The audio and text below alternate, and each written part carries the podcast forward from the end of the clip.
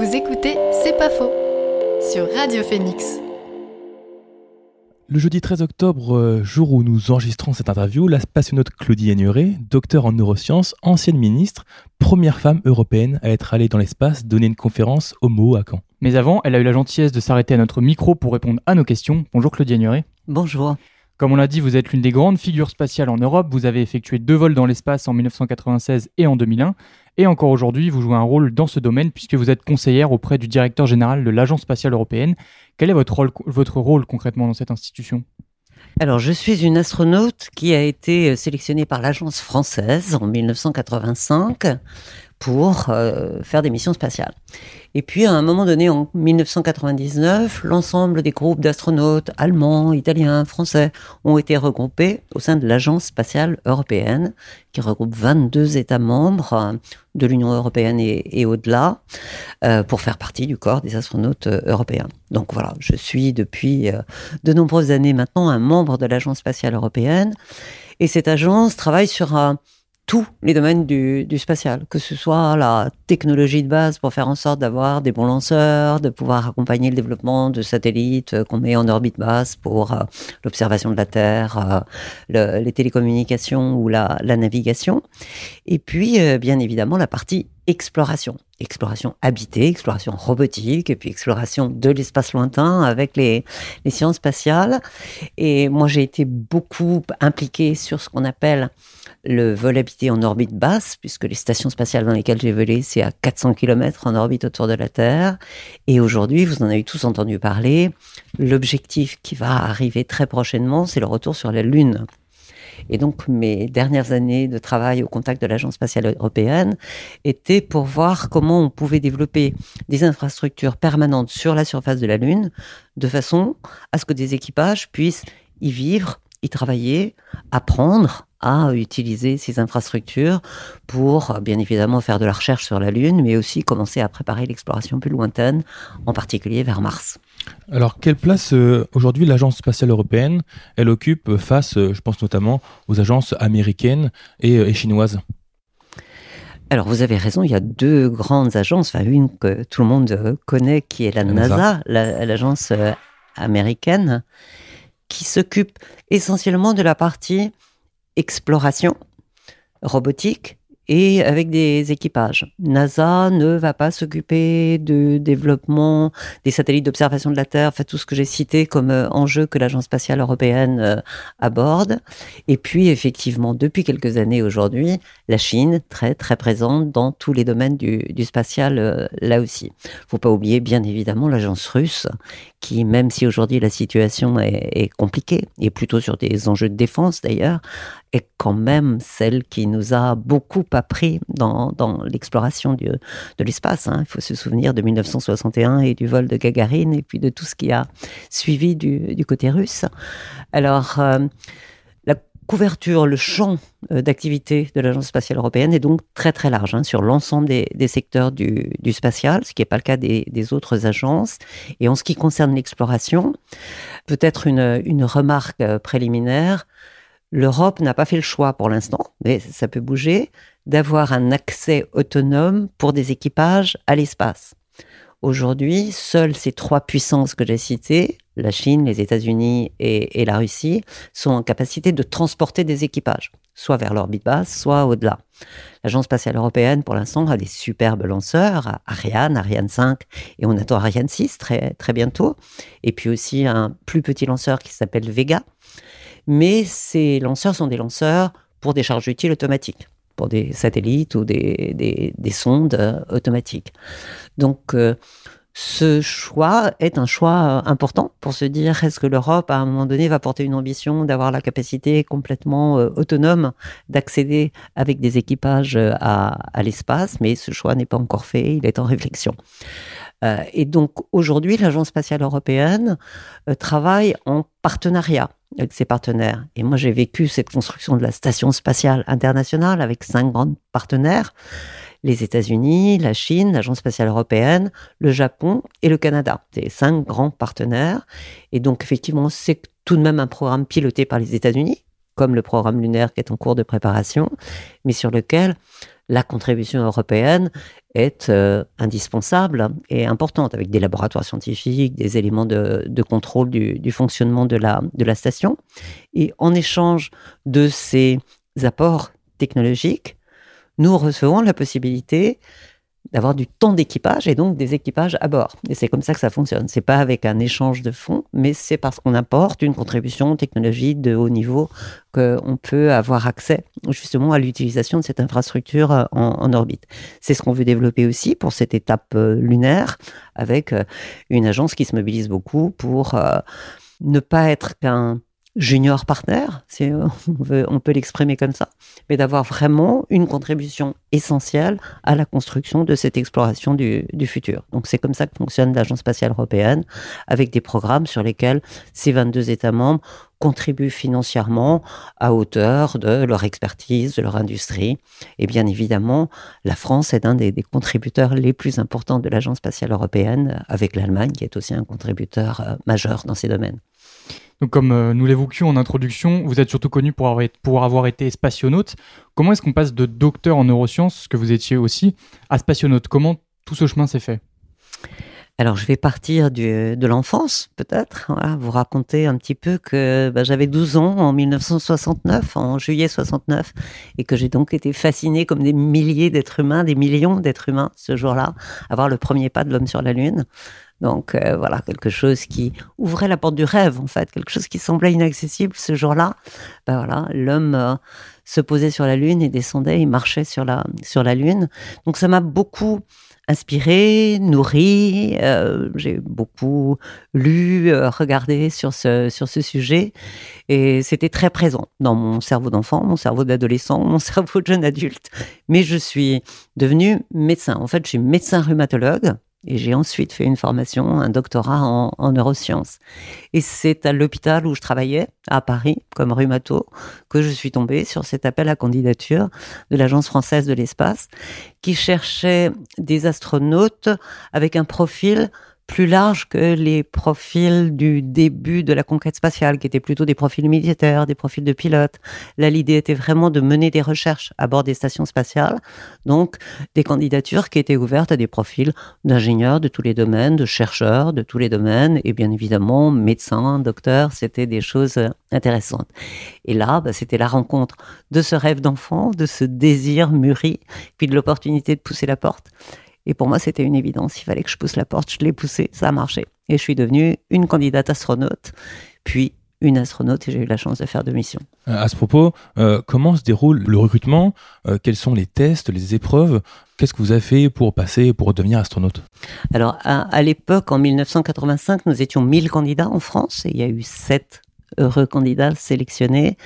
Et sur 1000 candidats, en fait, la première étape, après l'examen des dossiers, motivation, le pourquoi, bien évidemment, c'était des tests médicaux. Hein, médicaux parce que vous entrez dans une carrière d'astronaute qui va prendre 10 ans, 15 ans, 20 ans de votre vie et il faut que vous soyez en bonne forme physique. Donc zéro défaut et zéro défaut encore 15 ans après quand vous aurez euh, poursuivi votre carrière. Donc un crible médical très important, euh, aussi sur des éléments physiologiques un petit peu moins ordinaires, comment vous tolérez les facteurs de charge en centrifugeuse, euh, quelles sont la dépression, enfin tout ce que vous pouvez imaginer comme conditions un petit peu hostiles du, du vol spatial.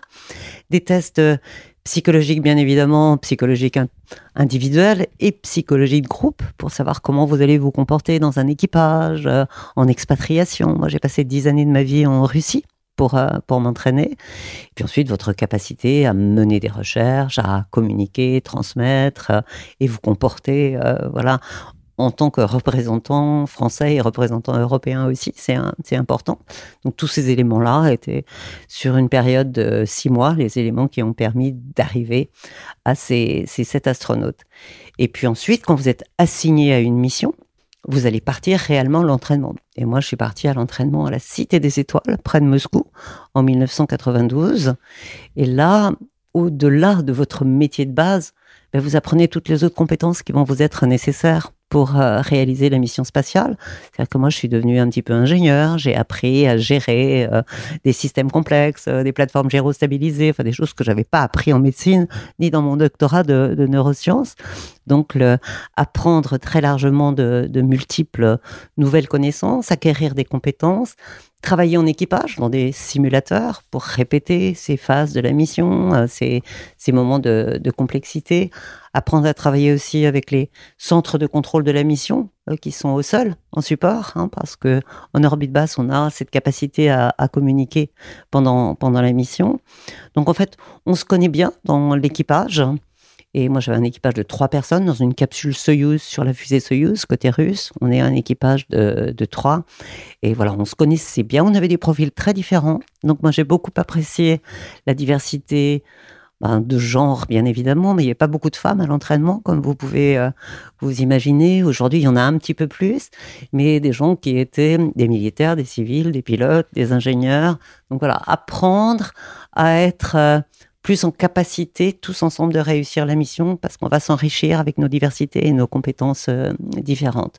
Et ça, ça prend beaucoup de temps. Et c'est vrai que l'entraînement est, est, long pour se sentir en confiance soi-même avec ce qu'on va avoir à, faire, confiance avec la technique, bien évidemment. Il faut être en confiance avec la, le lanceur, la capsule et les systèmes que vous aurez à, à gérer.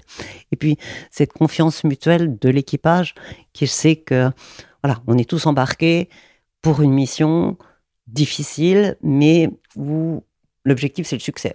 Donc euh, ça nous structure quand même euh, beaucoup et on est euh, jusqu'à présent, je crois qu'il n'y a pas eu beaucoup de problèmes dans les équipages. C'est quand même des, des, entraînements longs. On est même amené à vivre des situations de survie en cas de situation non nominale, comme on les appelle dans notre jargon, c'est-à-dire si ça ne se passe pas tout à fait comme c'était prévu on arrive à maîtriser l'environnement complexe, style le confinement, l'isolement et tout ce que représente euh, une mission spatiale pour pouvoir profiter au maximum de cette situation de microgravité où on flotte dans, dans les trois dimensions et ce regard absolument magnifique par le hublot quand on tourne autour de la Terre en 90 minutes à 28 000 km/h. Et justement, qu'est-ce qu'on ressent une fois qu'on, que ça y est, on y est dans l'espace On a attendu plusieurs jours. J'imagine beaucoup de pression sur les, sur les jours qui, qui précédaient. Une fois qu'on y est, qu'est-ce qu'on ressent? Le premier vol, c'est. Vous en avez rêvé, vous en avez parlé, partagé avec vos collègues qui ont déjà volé. Je disais toujours, la réalité a été encore plus belle que le, le rêve que j'avais imaginé. Et c'est vrai que cette première sensation de liberté euh, de son corps, de cette légèreté, de se plonger dans cet environnement de, de microgravité, d'utiliser les trois dimensions de l'espace. Bon, c'est quelque chose qui est assez plaisant. Il y a un plaisir physique à se sentir dans cette, euh, dans cette condition. Après, il faut la maîtriser, hein, parce qu'il faut contrôler ses mouvements, il faut fixer ses pieds pour travailler sur un rack euh, d'expérience. il y a une façon d'organiser son travail qui est un peu particulière. Il faut aussi recaler un petit peu nos références de terrien à des références en trois dimensions. Donc, sur le plan cognitif, sur le plan physiologique, il y a des, adaptations assez rapides, en fait. Je trouve qu'on s'adapte assez rapidement. Euh, donc, c'est à la fois beaucoup de plaisir de découvrir cet environnement et puis l'émerveillement, la fascination d'être ces moins de 600, on est 590 privilégiés à avoir eu la chance de voir la Terre par le hublot des stations dans lesquelles on a travaillé.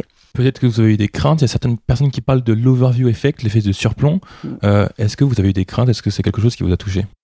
Alors l'overview effect, effectivement, c'est un petit peu le concept de ce regard euh, particulier par le, par le hublot, avec bah, déjà un champ de vision énorme. Hein. Vous voyez 2500 km de, de, champ de vision quand vous, vous regardez et vous défilez en 90 minutes euh, autour de la, la Terre. Vous voyez cette Terre complètement isolée dans le cosmos noir par ailleurs. Vous voyez bien évidemment sa rotondité, je le dis toujours, la Terre est ronde. Vous voyez cette pellicule d'atmosphère qui fait que c'est le seul endroit où il y a de la vie. Et la vie, on la voit par les lumières des villes euh, pendant, pendant la nuit. Vous voyez ces déserts, ces montagnes, ces, ces plaines, euh, ces océans. Hein. C'est vraiment très beau, donc plein d'émotions. En dehors du fait du sensoriel, vous voyez des choses avec une dimension que vous n'aviez jamais vue, parce que c'est beaucoup plus large, beaucoup plus rapide aussi, que vous le voyez avec un corps euh, léger. À la limite, vous oubliez votre corps, vous n'êtes qu'un regard euh, qui se jette par le hublot. Donc il y a cette partie très sensorielle, cette partie d'émotion, être émerveillé, fasciné par la, la beauté. Et après, c'est vrai que ça vous amène intellectuellement à vous dire, bah, cette Terre, c'est notre vaisseau spatial de l'humanité qui transporte l'humanité dans le système solaire. Et tout autour, bah, c'est un cosmos très mystérieux et plutôt hostile. Et donc ça nous plonge dans ce, cette distance et cette euh, responsabilité qu'on ressent, comme quand on est un membre d'équipage dans la station et qu'on se dit c'est de notre responsabilité de faire en sorte que la station se, porte bien, qu'elle fonctionne bien. Et bien voilà, on, on, a cette distance euh, et effectivement intellectuelle où ben, la plupart d'entre nous, quand on revient, on est des ambassadeurs de la planète et de sa préservation, de son atmosphère. On est des ambassadeurs de la responsabilisation de, chacun. Et on, on, a tous beaucoup envie de transmettre, de partager. Et ça fait, ça fait partie de notre mission, mais de notre plaisir aussi. Donc c'est vrai que ça nous transforme. C'est une expérience euh, transformante.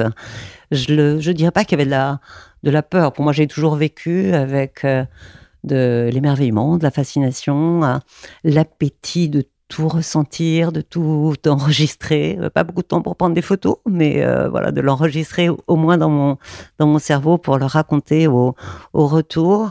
Après, on est très bien préparé. Moi, j'avais bien confiance dans le dans le système. On a une interaction avec le sol, un équipage qui qui fonctionne bien, et j'ai eu une mission où il n'y a pas eu de pépin, il n'y a pas eu de dépressurisation par collision, il n'y a pas eu de feu à bord.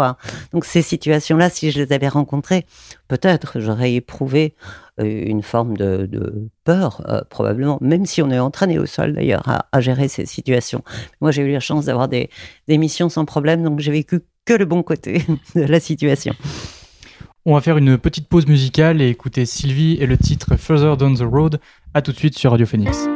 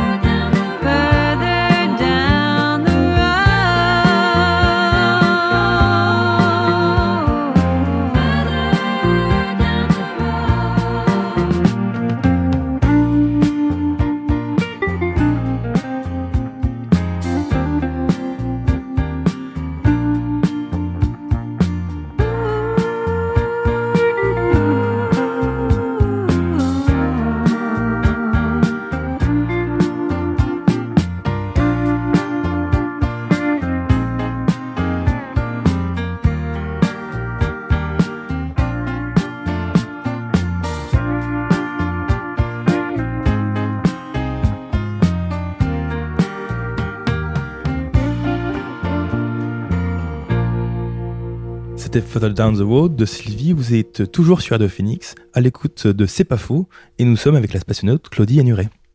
Donc, comme nous l'évoquions, vous êtes la première femme européenne à avoir été dans l'espace.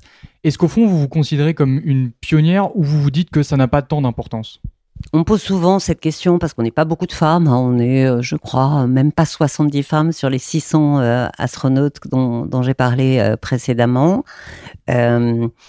Si pionnière, ça veut dire avoir été la première à le faire. Ben, je suis la première française à être allée dans l'espace et aujourd'hui, je suis encore la seule française.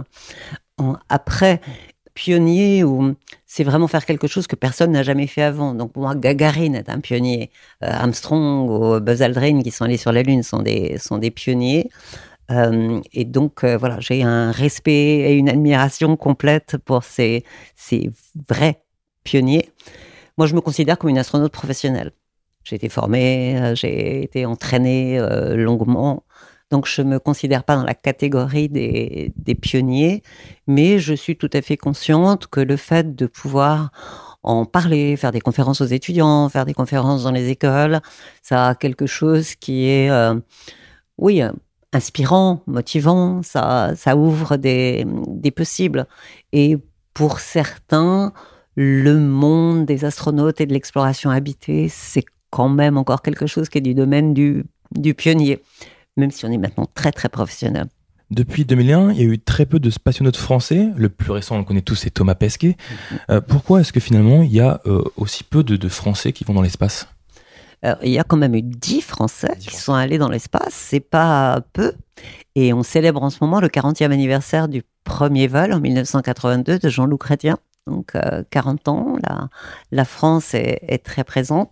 L'Agence spatiale européenne, euh, aujourd'hui très, très présente. On avait euh, à bord encore tout récemment une astronaute européenne de nationalité italienne, Samantha Cristoforetti, qui, euh, quand vous passerez l'émission, aura euh, Améry. Euh, aujourd'hui, elle n'a pas encore Améry. On en parlera. On en parlera. et donc, c'est ce que j'expliquais un petit peu tout à l'heure. L'Europe peut pas décider, elle toute seule, d'envoyer des Italiens, des Allemands, des Français, puisque le, le corps des astronautes est européen.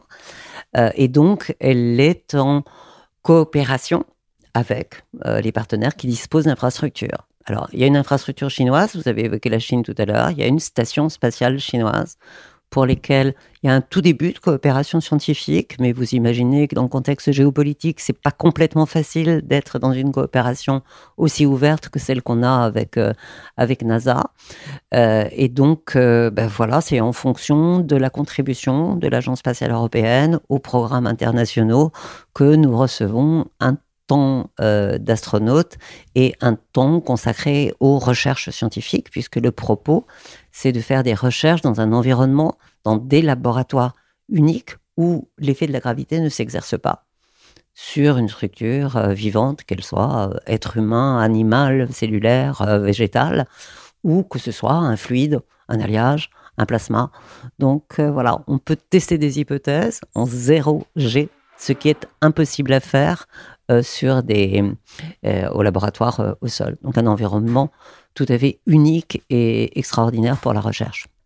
On connaît les agences spatiales nationales et continentales, on a cité tout à l'heure la NASA, l'Agence spatiale européenne, mais le secteur privé est aussi en train de, conquérir l'espace, on pense naturellement à SpaceX ou à, Blue Origin. De quel œil les voyez-vous et est-ce qu'ils sont des partenaires ou plutôt des concurrents bah, Vous avez tout à fait raison, le paysage s'est beaucoup transformé depuis les 10-15 dernières années. On a même euh, évoquer le mot de New Space par rapport à, l'espace euh, traditionnel qui était celui des agences institutionnelles.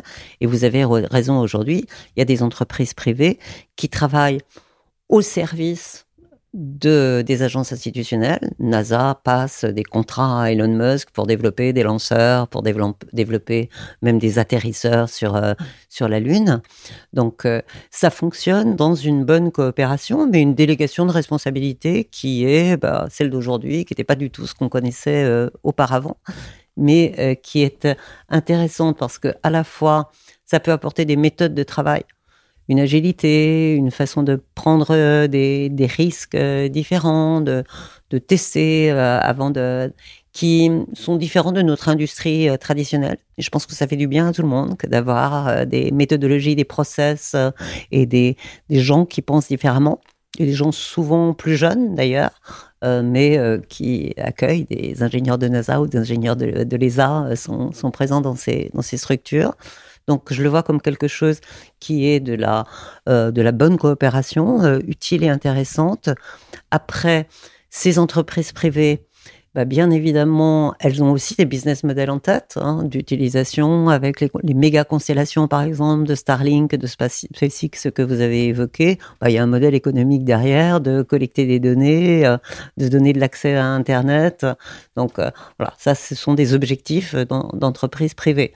Nous, dans le domaine des agences institutionnelles, les données collectées sont des données qui sont ouvertes à la communauté. Par exemple, on a un Science Climate Observatory. Toutes ces données d'observation de la Terre pour comprendre le changement climatique, elles sont bien évidemment ouvertes à tous les, organismes de recherche ou les, les universités pour, euh, pour y travailler, et même pour des entreprises privées, et peut-être dans, dans vos écoles, vous le faites aussi, sur leur data analysis, pour euh, utiliser ces, ces données pour les politiques publiques ou pour des politiques de, de toute nature. Donc, euh, il y a à la fois un monde économique, et puis un monde de coopération avec une euh, agilité et des visions un petit peu disruptives parfois qui ont été apportées par ces entreprises privées.